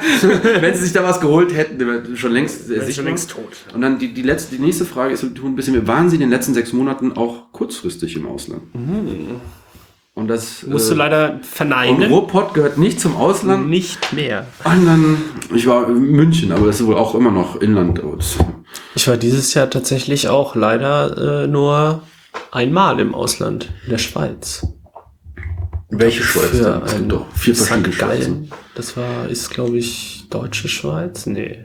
Wie ist denn nochmal die Abkürzung, die nationale Abkürzung für die Schweiz? Ja. CH, oder? Weißt du, was das heißt?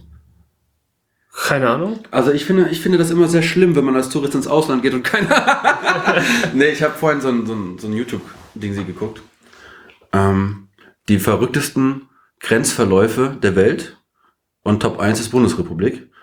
Und unter anderem auch der Grenzverlauf mit der Schweiz. Da habe ich auch noch eine Frage zu, aber ich würde gerne mal kurz eine Pause machen. Ja, jetzt sind wir wieder hier. Wir haben Verstärkung mitgebracht. Wir trinken den Rest des Kröver Nacktarschs aus.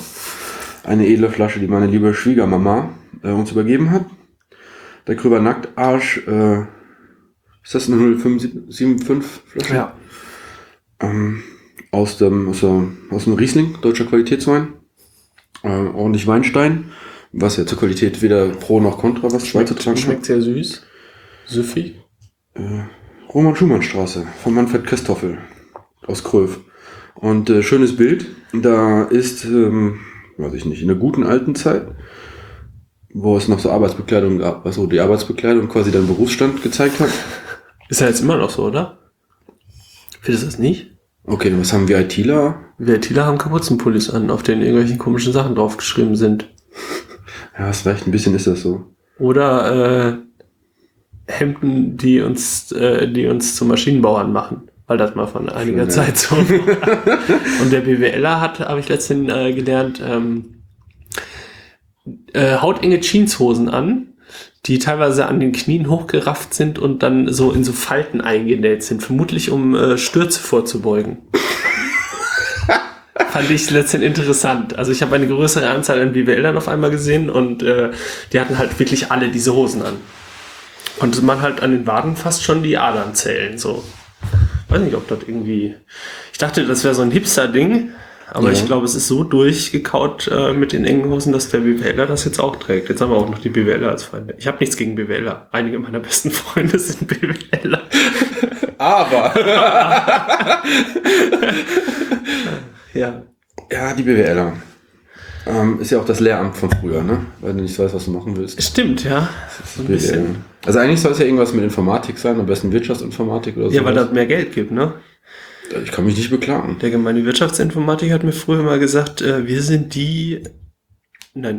die Esel, auf denen wir später reiten werden. Dir gesagt? Ja. In welcher Funktion warst du da? Ich war der normale Informatiker. Ach so. Und der Wirtschaftsinformatiker, mit denen ich damals zu tun hatte, haben sich halt für etwas Besseres gehalten, offensichtlich. Und ich hatte dann auf einer Konferenz von Wirtschaftsinformatikern nochmal das Vergnügen. Und er fragte, und was studierst du? Auch Wirtschaftsinformatik? Und ich so, nee, normale Informatik. Ach, ihr seid die... Ich sag, spar dir diesen Spruch. Was wolltest du sagen? Ihr seid die Esel auf... Ja. Und ich sag, dann kannst du dir in die Haare schmieren. Ach ja. So feindet man sich an, gegenseitig. Ja. Kommen wir zurück zum Kröver Nacktarsch. Passend auch irgendwo. Von Fabian Erschen zu Nackterschen. Da ist ein kleiner Spruch drauf, den möchte ich gerade vorlesen und dann gehen wir los in die Themen rein, oder was? Sie. Und zwar, was begeistert alte Loben? Moselwein, das Elenas, wollt die Kröver Jugend proben, tief im Keller, Fass an Fass. Der Küfer saß mit Bangen und wurde grob und barsch. Er haut den kleinen Rangen, den blanken, nackten Arsch. Und da sieht man halt die alte Schule, wie der Küfer den kleinen Bengel wirklich auf den nackten Hintern prügelt. Schön. Der eine liegt da leicht betrunken, eine Flasche ist zerbrochen und der dritte hält sich den Hintern und rennt die Treppen hoch. Das ist derber Humor, passend zu einem Qualitätswein. Passend zu einem ganz schreckliches Etikett eigentlich. Ich finde das Etikett gemütlich, oder? Das also hat sich jemand richtig ausgetobt mit so Verläufen, die ins Bläuliche, von Weiß ins Bläuliche gehen. Wie heißt der Maler? Bob Reinhardt? Viel Gold. Ich weiß es nicht. Da gibt's auch den, der irgendwie so Landschaftsbilder immer malt. Bob Ross. Ist das der mit den... Der mit dem Afro? Ja. Ja, und immer so Lebensweisheiten in seinen Schmalfluss einfließen lässt. Enthält Sulfite, weißt du da irgendwie was zu? Weil man möchte ja den... hat mir letztens auch jemand entrüstet erzählt, dass der Döner jetzt verboten wird. War das wegen Sulfiten? Nee, wegen Phosphat, richtig, nicht Sulfiten, ja, richtig. Ja, die Partei möchte stattdessen Glyphosat in die Döner haben. Das finde ich eigentlich auch ganz gut. In jedem Fall. Ich hatte hier... haben wir noch Themen? wir hätten noch Meta-Themen, und zwar also die nächsten beiden Folgen, die schon aufgenommen sind, wird das zum einen ein Vortrag von dir sein, den wir vor 3-4 Wochen aufgenommen haben, zum Thema G20 im Freiraum. Möchtest du dazu noch was sagen, oder ist der dann selbsterklärend, wenn er vorgetragen wird? Ist er wahrscheinlich nicht. Der ist schon selbsterklärend, es geht halt um G20 und was mit unserem Versammlungsrecht passiert. Aber dass wir den in diesem Podcast mit reintun, ist natürlich, dass wir vom Chaos Siegen als Chaos-Treff schon irgendwie Netzpolitik, Politisches und Soziales nach vorne tragen wollen. Also wirklich auch in die Öffentlichkeit mit rein. Und der Freiraum ist halt definitiv in der Siegener Öffentlichkeit, vor allem relativ zum Hackspace in Siegen, das hat im HaSi. Der ist am Einfallsufer ein bisschen weiter weg vom... Von der Öffentlichkeit. Da ist man für sich so. Und ich mag diese Trennung. Ich weiß, die ist nicht üblich in der Szene. Normalerweise in Hackspace und Chaos Treffs 1. Jetzt ist das gerade die personelle Überdeckung ist riesig, glaube ich. Ne? Mhm. Aber wenn ich den Hackspace als Rückzugsort hatte, wo nicht irgendwelche Kacknoobs vorbeikommen, und dafür, weiß ich nicht, Vorträge in der Bibliothek zum Beispiel mit der Siegener Öffentlichkeit habe, dann habe ich halt einen Rückzugsort und dann ist es American Football, weißt du, da ist eine Defense und da ist eine Offense und das passt nicht ganz gut. Jedenfalls der Vortrag ist tatsächlich nicht von Vor-Nerds gehalten worden. Ja, so das Backend und das Frontend in einer Applikation, bei einer Webseite, wo im Backend ganz viel passiert und alles so funktioniert, wie man das möchte, und im Frontend kann man das nicht so beeinflussen, weil jeder drauf rumhaut, und deswegen hat man das getrennt. Architektonisch. Wir schauen uns das erstmal an, wie das so läuft. Und wenn wir vom Chaos Siegen uns treffen, dann geht es ja auch ziemlich häufig darum, okay, was ist dein Thema, wann trägst du es vor? Ich glaube, chaostreff-siegen.de könnte man noch erwähnen. Ja, da ist ein Doku-Wiki hintergeschaltet. Genau. Da habe ich ein paar, von dem Vortrag zum Beispiel ist der Henry, ich bin auf ihn zugegangen. Gar nicht wahr, ist beim nächsten, nicht öffentlich mitschnitt. Ja, jedenfalls gibt es Leute, die sind interessiert an dem Thema, sind aber nicht klassisch Hacker, Nerds oder der Szene zuzurechnen. Oder begreifen sich zumindest nicht als solche. Richtig. Und die muss man natürlich trotzdem mitnehmen. Das ist quasi die Schnittstelle zur Weltöffentlichkeit. Ja, es ist ein G20-Vortrag. Ich werde den wahrscheinlich auch im Kongress halten, auf der Chaos West Bühne. Ich wollte schon immer einen Vortrag am Kongress halten. Der sehr, sehr sehenswert ist, tatsächlich sehr unterhaltsam und erleuchtend in manchen Punkten. Sehr gut finde ich auch nicht öffentlich, den Mitschnitt. Jetzt feiern wir uns gerade selbst. Und warum nicht? Nicht öffentlich war ein Projekt, jetzt werden mich diverse Leute schlagen, weil ich es wahrscheinlich nicht richtig rüberbringe.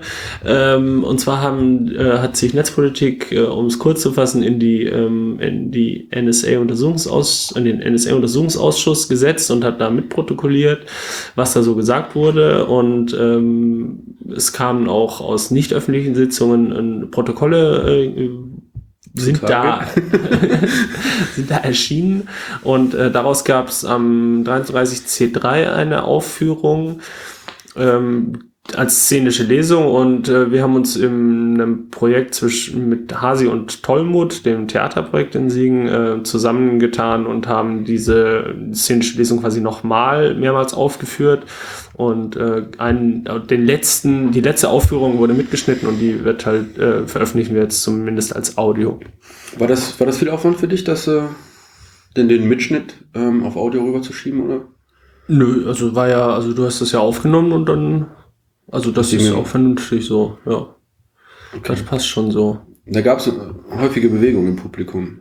Leute, ich habe ihn mir tatsächlich, ja, ich habe ihn mir noch nicht ganz, also die Leute, die rausgegangen sind, kannte ich, die sind da tatsächlich hingekommen, obwohl sie nicht der deutschen Sprache mächtig sind oder nur sehr rudimentär, weil es internationale Studenten sind. Und sie haben gesagt, dass sie es authentisch fanden und das relativ gut verstanden haben, was da passiert ist. Also es ist zumindest rübergekommen, dass das ein sehr behördliches Deutsch war und dass es da zwischen den Beteiligten Schwierigkeiten in der Kommunikation gab, weil diverse Leute, also der Zeuge, der befragt wurde, halt nichts sagen durfte und die Parteien was rausholen wollten aus dem und so, und das kam wohl auch für jemanden, der deutsche Sprache nur sehr wenig mächtig ist, wohl gut rüber, und sie dachten einfach, das dauert noch viel länger und sind halt deswegen dann irgendwann gegangen. Aber schön, dass wir halt überhaupt da waren. Auf jeden Fall. Ich habe es ja nicht zum ersten Mal mitgekriegt, aber ich finde, ich kriege dann immer so ein unmächtiges Frustgefühl. Ja, das hat man auch in den Diskussionen, fand ich, danach immer gemerkt, dass sich das so aufgeschaukelt hat und die Leute, glaube ich, schon prinzipiell einer Meinung waren, aber nicht in dem, wie schlimm der deutsche Staat jetzt ist, irgendwie, also dann doch nicht einer Meinung waren und nicht wussten, was sie jetzt dagegen tun sollen. Und diese Hilflosigkeit ist dann halt vielleicht manchmal in etwas lautere Diskussionen ausgeartet. Aber es war sehr fruchtbar und das war jetzt wahrscheinlich auch die letzte Aufführung, die wir da aufgezeichnet haben. Und das passt deswegen, in unseren Podcast, weil ja nicht im Hackspace selber stattgefunden hat, sondern tatsächlich in der Öffentlichkeit. Genau, also er hat auch im Hackspace stattgefunden, aber ja. Auch in der Bibliothek Kreuztal und ja. Ey, cool. Da waren leider sehr wenige Leute da, aber ja, war einfach so. Ich habe gehört, die Bibliothek in Kreuztal, die würde gerne häufiger sowas machen. Ja. Hast du was mitgekriegt? Ja, ist definitiv so. Also es war auch da wieder die Aussage so, wenn ihr noch irgendwie weitere Projekte habt und so. Krypto-Party? Müsste man mal ausprobieren, ja. Warum nicht? Vielleicht kann man in dem Zusammenhang auch nochmal erwähnen, also der Podcast, falls man den irgendwie über iTunes oder so findet, ist über podcast.chaostreff-siegen.de zu erreichen. Also die Seite, wo das halt irgendwie alles zu finden ist, wo hier irgendwie auch Shownotes auftauchen und ja. Darf ich dann zum nächsten Thema kommen? Also wir haben ja jetzt schon über Sachen gesprochen, die wir im Chaos Siegen so machen, im Infight, im Nahkampf mit der Öffentlichkeit. Und richtig geil war auch unser Chaos macht Schule-Tag im Gymnasium an Netphen. Bei der Gelegenheit viele Grüße nach Netphen an die Gymnasiasten und die Lehrer. Die Kurzform für Gymnasium Netphen ist Gymnet. Das wusste ich gar nicht. Ich dachte, das wäre deren... Haben die auch die Domain gym.net? Nein. Moment, das müssen wir kurz mal gucken. Und wir haben einen kleinen Evaluationsbogen rausgegeben an die Schüler, die fanden das sehr großartig. Das war die 7. Klasse. Viele Grüße an die 7. Klasse A und die 7. Klasse B. Und die Lehrer. Und die Lehrer natürlich. Vielen Dank, dass ihr uns so geliked habt auf analogem Papier.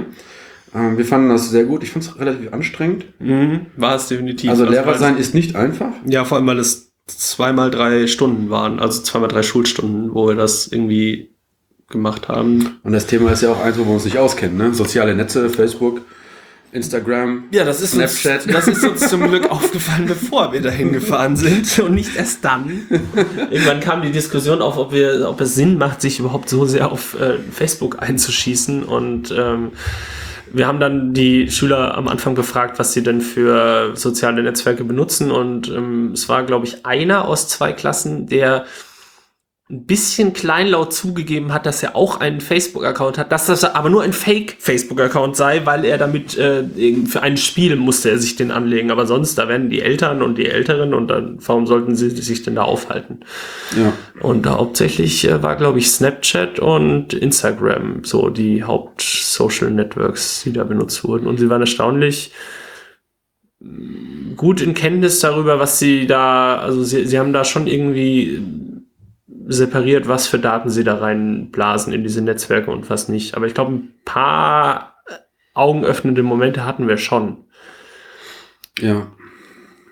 Wer soll das alles finanzieren, zum Beispiel, die ganze Infrastruktur? Genau.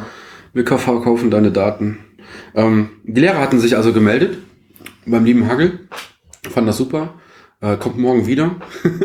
Also auch hier wieder ein Projekt, wo man gerne mit anpacken kann, mit uns mitmachen kann. Es gibt Unterlagen. Chaos-Machschule ist ja bundesweites Ding, ne? Auch vom Chaos-Computer-Club. Da gibt es mittlerweile so viel pädagogisch wertvolle Folien und Unterlagen. Das ist eigentlich low-hanging fruits, glaube ich. Ne? Was ich ein bisschen enttäuschend fand, ist, ich habe ein Mädchengruppchen ein bisschen belauscht. Ich stand einfach daneben. Eigentlich die Treppe oben drüber. Und die waren sich gerade am Streiten, wer der Süßeste war von uns Vieren. Am Streiten? Am Diskutieren. Die eine sagte, der Hagel sei ja ganz süß. Und die andere meinte, nee, ist nicht so. Und dann meinte die andere so, ich weiß ganz genau, wen du magst. Und sie meinte dann dich natürlich. Den Sack. Okay. Und als mein Name nicht fallen und fallen wollte, bin ich auch gegangen. Ja. Schön. Der zweite wurde dann richtig angepisst.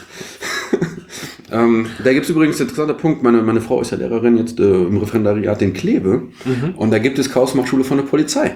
Oh, okay. Also, weiß ich nicht, Medienkompetenzberatung im öffentlichen Verkehr mit Minderjährigen. Das hat irgendwie einen sperrigen Namen. Okay. Und das hat sie mir am Telefon erzählt. Ich sage, bitte, stell da Fragen. Ich sage, ja, meine Klasse geht dahin nicht. Ich nicht. Mhm. Kannst du nicht irgendeinen mit dem Metal-Shirt so ein Kind zur Seite nehmen und sagen, und jetzt frag mal den Polizisten, was er davon hält, dass er Smartphones verwanzen darf. Aber mein Reach bis nach Kleve ist noch nicht fest genug.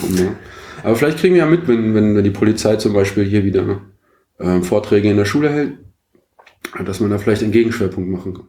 Das ist ja ein streitbares Thema. Oder wenn die Bundeswehr wieder rekrutiert.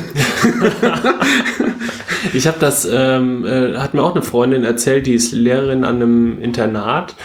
Und dort wurden die Lehrer von der Polizei sollten geschult werden, was der Umgang mit neuen Medien, was für ein schönes Wort, mit in den Schulen, was das so angeht. Und das muss wohl unendlich schlecht gewesen sein. Und die Lehrer hatten sich aber sehr viel davon versprochen und es war völlig unbefriedigend, weil es überhaupt gar nicht ihrem Alltag entsprochen hat, was da besprochen wurde. Und dann habe ich halt auch gesagt, wenn das nicht so weit weg wäre, würden wir da gerne mal kommen. Und auch, also weil ja unser Schwerpunkt, was Chaos macht Schule angeht, nicht nur auf den Schülern ist, sondern wir auch schon diskutiert haben, ob wir das irgendwie mit Lehrpersonal machen sollten und so.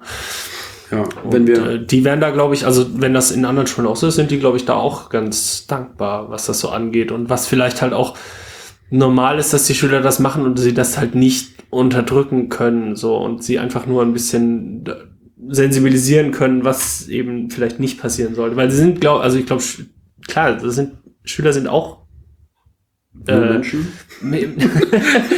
Die sind da auch für sowas offen, die machen sich halt auch da Gedanken drüber, so, manche weniger, manche mehr, und wenn man sie dafür ein bisschen irgendwie sensibilisieren kann, warum nicht? Ich glaube, das ist die Pflicht eines jeden Zuhörers und Nicht-Zuhörers.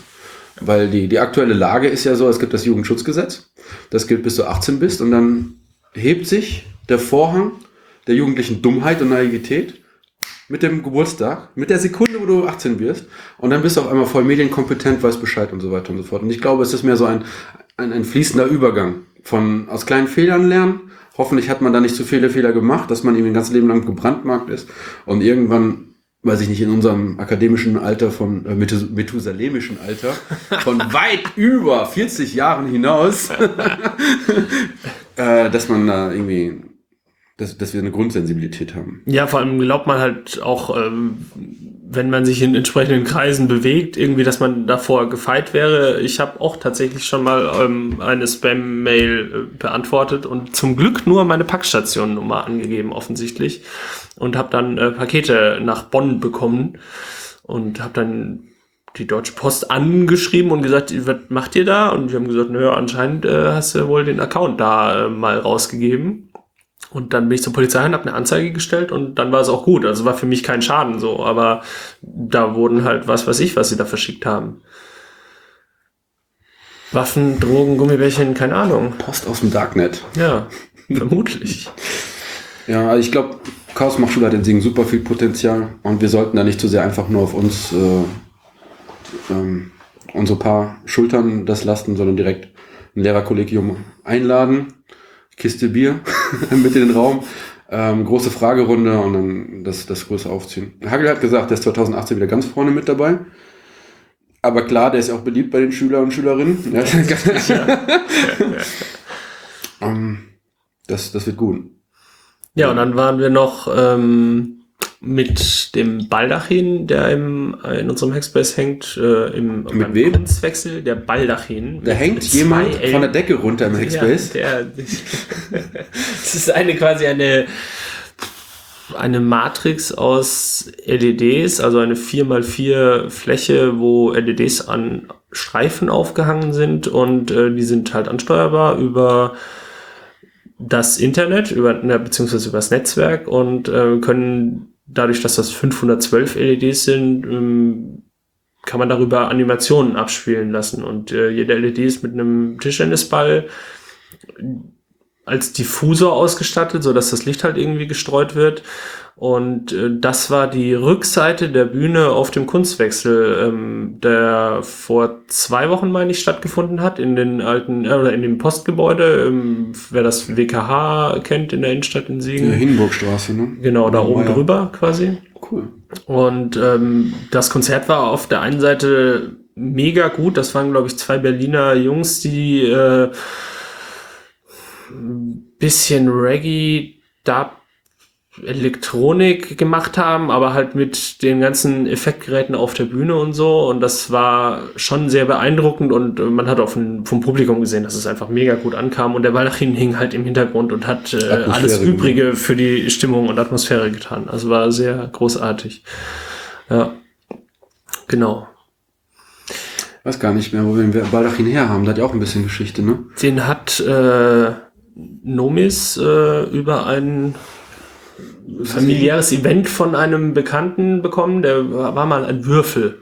Ja, Hochzeit. Hochzeit, genau. 2x2 Meter, also 2 Meter Kantenlänge, und hat da als Würfel auf der Hochzeit für Atmosphäre gesorgt, und der ist jetzt quasi ausgeklappt im HaSi, hängt er an der Decke und kann halt auch als Wand fungieren und war schon im Museum für Gegenwartskunst gehangen und da konnte man ihn mit so einem alten CAD-Interface ansteuern, wo man früher halt so seine 3D-Modelle auf dem Computer quasi konfiguriert hat. Da sind halt so ganz viele verschiedene Drehknöpfe auf so einem 20 mal 20 Zentimeter, 30 mal 30 Zentimeter großen tastaturartigen Dings, wo so Drehknöpfe dran sind und ein paar Taster.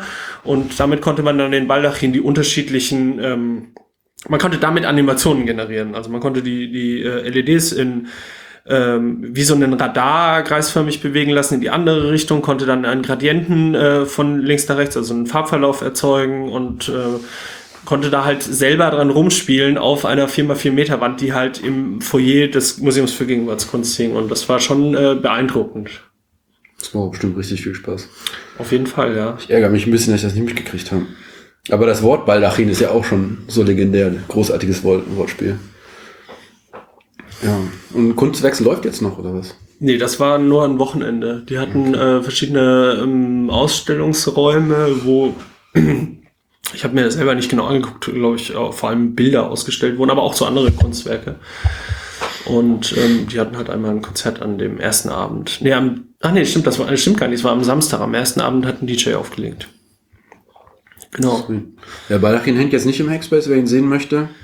Du musst nach Wuppertal fahren, in den LKW einbrechen, weil der LKW Richtung Leipzig ist auf den Kongress und wird dort die Chaos-West-Bühne bespielen. Genau, wahrscheinlich wird er da wieder an einer Traverse hängen. Ist noch etwas unklar. Oh, ja, also zumindest war es letztes Jahr so. Ja, wir sind ja jetzt in der Messehalle. Genau, der Kongress ist halt von 33 bis zum 33C3 waren 3-4 Jahre in Hamburg. Ja, 3-4 Jahre. Im Kongresszentrum. Ist so, oder? Also müssen so 4 Jahre, 5 Jahre gewesen sein? Mehr nicht, glaube ich. Ich glaube, der 30 C3 war, bei der 29 C3 schon in Hamburg. Ich glaube, das war der letzte, 29, der noch 90. In Berlin war oder so, irgend sowas. Mhm. Genau, und dadurch, dass das Kongresszentrum in Hamburg renoviert wird. Und ist auch ein bisschen klein mittlerweile. Und es ein bisschen klein mittlerweile ist, hat man sich dann für ein Messegelände entschieden. Mal gucken, wie das wird. Weil das scheint mit der Akustik alles nicht so... Große Sorgen macht man sich, ne? Also ja. So eine Akustik, wenn so eine Lärmwelle oder so ein Noise-Pegel so ein Rauschen durch die ganze Messehalle durchwabert. Das ist halt extrem unangenehm. Ja, das kann super anstrengend sein. Und das war halt auf dem Kongress in Hamburg sehr angenehm, weil irgendwie gerade die Vortragssäle halt unterteilt, also es wirkliche Säle waren und das wohl jetzt, wenn ich es richtig verstanden habe, bei uns in der Halle, wo unser Chaos West Dings aufgebaut ist, auch ein Vortragssaal ist. Saal 1, glaube ich, ist das. Oder? Ja, herzlichen Glückwunsch. Mit wahrscheinlich 4.000, 5.000 Sitzplätzen. Ja, die bestimmt natürlich auch alle voll werden, aber es ist halt nicht ein abgeschlossener Saal. Ne? Die haben Stellwände, die das ein bisschen abgrenzen. Und die Halle ist halt noch viel größer als Saal 1. Und dann formiert sich so ein bisschen quasi im zweiten und dritten Ring um die Halle herum die Assemblies und das Catering. Ne? Und dann hast du da auch ein bisschen Geräusche, generell vom Essen, Schmatzen. Und viele Leute, die da durchlaufen, ich weiß nicht, wie viele Tickets sind verkauft worden?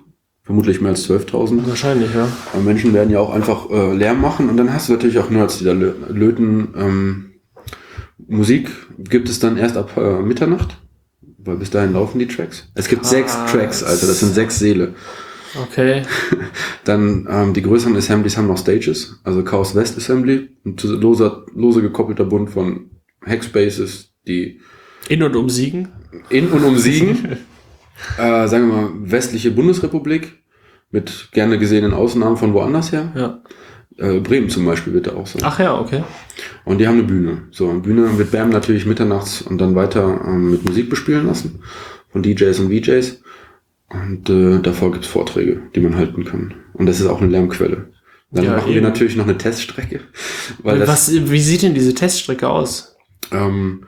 Es ist wahrscheinlich ein großes, flaches C, weil das Thema des Assemblies, also die Assemblies waren früher immer so regional begrenzt und da hat der CCC gesagt, interessant, aber wir wollen jetzt die Themenschwerpunkte nicht nach Regionen setzen, sondern halt nach Projekten oder nach Projektideen oder so.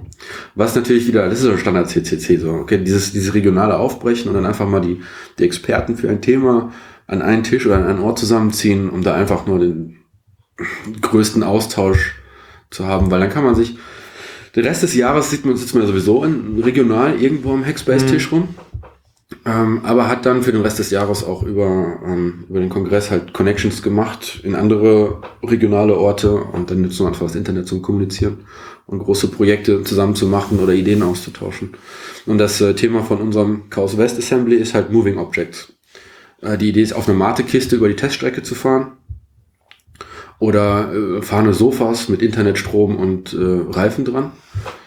Und die werden natürlich auch ein bisschen Lärm irgendwie machen. Ja. Also das ist alles sehr spannend, sehr aufregend, weil wir waren, erstens waren wir noch nicht da und zweitens wissen wir nicht, wie sich das mit Lärm und auch Lichtverschmutzung verhält. Mhm. Ja, wobei Lichtverschmutzung wahrscheinlich durch so durch dieses schwarze Molton. Molton würde auch das Lärmproblem lösen. Und es ist wirklich sehr teuer. Die Teststrecke selber. Krass. Ja, das wird interessant. Also es wird sehr viel mit Richt. Also Bam zum Beispiel, der sich um die Musik kümmert, der hat ein großes Problem. Na, weil Musik ist ja auch, muss ja auch die Breite bespielen. Mal gucken, wie das wird. Ich nehme an, im Endeffekt wird man alles mit purer Engelpower aus dem Engelsystem, die ganzen freiwilligen Helfenden. Den Schall wegtragen oder was? Du wirst ja einfach sagen, okay, und hier baut ihr eine Wand auf. Ne? Und dann stehen die halt in drei Reihen übereinander auf den Schultern. So pyramidenmäßig, ja, das klingt doch gut. Und dann kannst du unten dran auch einmal Leute austauschen. Ja, das ist doch schön. Ja, wobei ich halt irgendwie glaube, also keine Ahnung, das ist jetzt nur eine Vermutung, aber die werden sich schon irgendwie was dabei gedacht haben. Ich meine, klar, wenn du jetzt sagst, ab 0 Uhr darf erst aufgelegt werden, ist das ein bisschen, nimmt das ein bisschen den Charme raus, der da so, also das letztes Jahr war halt einfach, also für mich war das der erste Kongress, wo ich so mit einer größeren Gruppe da war und das war schon extrem entspannt und sehr, ja, es hat sich halt wie ein Wohnzimmer angefühlt, aber in einem Wohnzimmer, wo halt die ganze Zeit gute Musik lief. Und das ist halt jetzt weg. Und dann wird wahrscheinlich auch, wenn da Leute wenn die Leute das akzeptieren, dass es einfach so ist, aber ich habe nur ein bisschen die Hoffnung, dass man das irgendwie in den Griff bekommen hat, aber... Na, es ist das erste Mal eine neue Location. Ich nehme an, dass beim zweiten Mal in der neuen Location wird es alles besser. Ich meine, es gab qualitativ auch einen Riesenunterschied zwischen dem ersten Jahr am Kongress und in Hamburg und das zweite Jahr. Ja, das ist ja auch so das, was man zumindest auch über das Camp gesagt hat. So, man guckt sich, also das braucht halt immer ein Jahr, bis es dann perfekt wird, so, oder 2 Jahre. Ja, eine Wiederholung muss mal sein. Ja. Weil vor allem die Die Hauseigentümer haben ja auch Spielregeln, Brandschutz, Notausgänge und so weiter und so fort. Und die sind sich nicht immer sicher, ob der Verein, der das jetzt mietet, ob der da die Kapazitäten zustellt. Ja. Und ganz extrem, glaube ich, war es in Berlin, im BCC, Berliner Kongresszentrum. Da haben sie irgendwann die Schlüssel übergeben. Okay, und haben gesagt, wir haben noch nichts zu tun. Leute, und haben gesagt, ihr kümmert euch ja sowieso um alles. Hier müsst ihr unterschreiben. Und dann gibt es halt irgendwie Nerds, die auch bei der Feuerwehr sind, Nerds, die Sanitäter sind und Erste Hilfe machen. Und Nerds quasi für alles und dass sie halt Nerds sind. Und ziehen da die ganzen Kabel und Krams herum. Also es gibt ja andere Podcasts, nehmen wir zum Beispiel die von Tim Prittloff, wenn der erzählte über den letzten Kongress in Hamburg. So, ja, war mittlerweile auch schon ein bisschen langweilig. So. weil nichts mehr Komisches passiert ist. Ja, ich bin auch ein bisschen gespannt deswegen. Ja, stimmt. Das Reden kenne ich auch. Ja.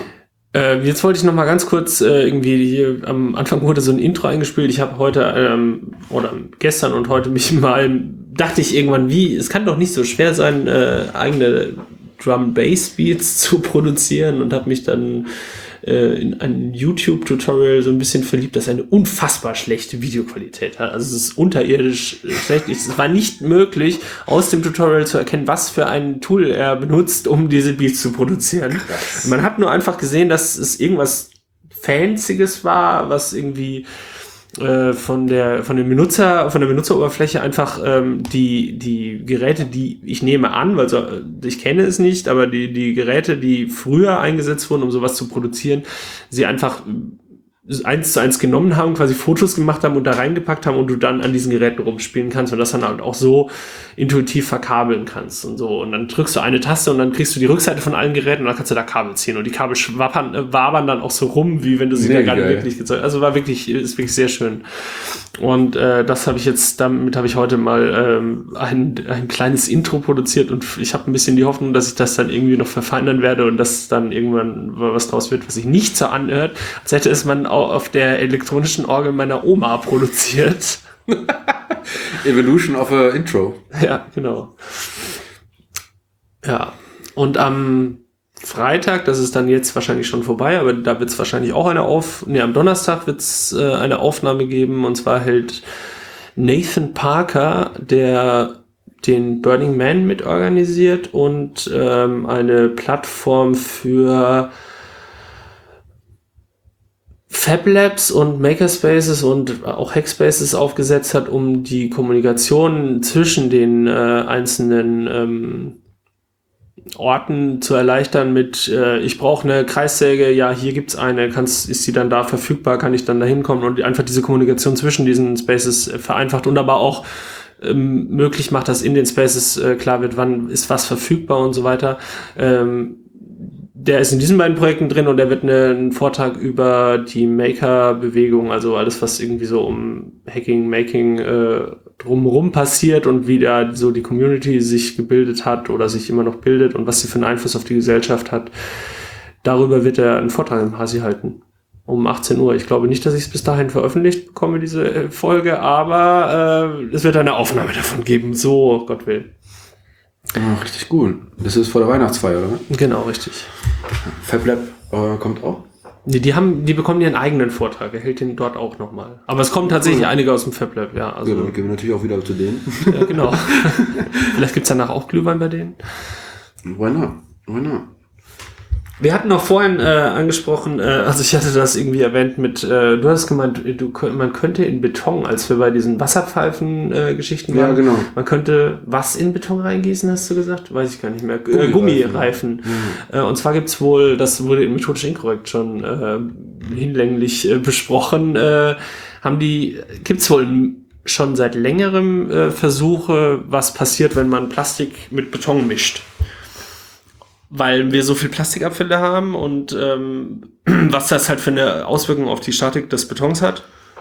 Um das dann im Beton zu verklappen, oder? Ja, was? Genau. Einfach dann aus den Augen. Für welchen Anwendungsfall? Hoch- und Tiefbau? Ja. Oder zum Beispiel Hausbau. Also das wurde, glaube ich, in dem Paper nicht genau besprochen, aber sie haben so bis 25% Plastik im Beton, ist es wohl okay. Das Problem ist nur, dass die Statik, glaube ich, mindestens die Hälfte schlechter wird. Bei 25%? Bei 25%. Okay. Und die haben sich dann überlegt, was könnten wir denn damit machen, und haben das Plastik mit Gammastrahlung bestrahlt und haben es wieder um 25% so ungefähr verbessert, die Statik. Damit. Was kann man damit machen? Und da kommen die auf die Idee, der Gammastrahlung draufzuhauen? Ja. Interessante Gedanken. Also ich denke mal, die haben dann eine Bank Werkzeuge oder Bank... Vielleicht einfach eine Liste mit, so können wir Materialien beschießen. So. Genau. Und waren dann bis G hochgekommen. Oder? Ja. Haben gesagt, A, langweilig. Gamma. Klingt G gut. Ist besser. Gamma war ja irgendwie schon immer und so. Ja, und das war das Ding. Der Rest ist irgendwie methodisch inkorrekt. Also Gamma bestrahlte Plastikteile in Beton. Verbessern die Statik, die sie vorher verloren haben. Also sorgt für eine bessere Statik des Betons, als wenn man nur das Plastik einfach so da reinkippt. Das ist ja natürlich das Problem, ist, wie lange hält so ein Haus, so, das ist jetzt auch nicht für die Ewigkeit gebaut, dann hast du da diesen Beton, der mit Plastik verschnitten ist, den du vielleicht noch schwerer entsorgen kannst. Alter, wird dann dein Haus nachträglich bestrahlt noch. Wenn ihr irgendwann feststellt, oh, bestrahltes Gummi ist ja schon ganz gut in Beton, lass uns doch direkt den Atommüll da reinmalen. Genau, also genau, dass sie sich noch nachträglich bestrahlen, so in dem Beton. Ja, du müsstest, also wenn du genug drin hast, dass sich das von alleine erwärmt zum Beispiel.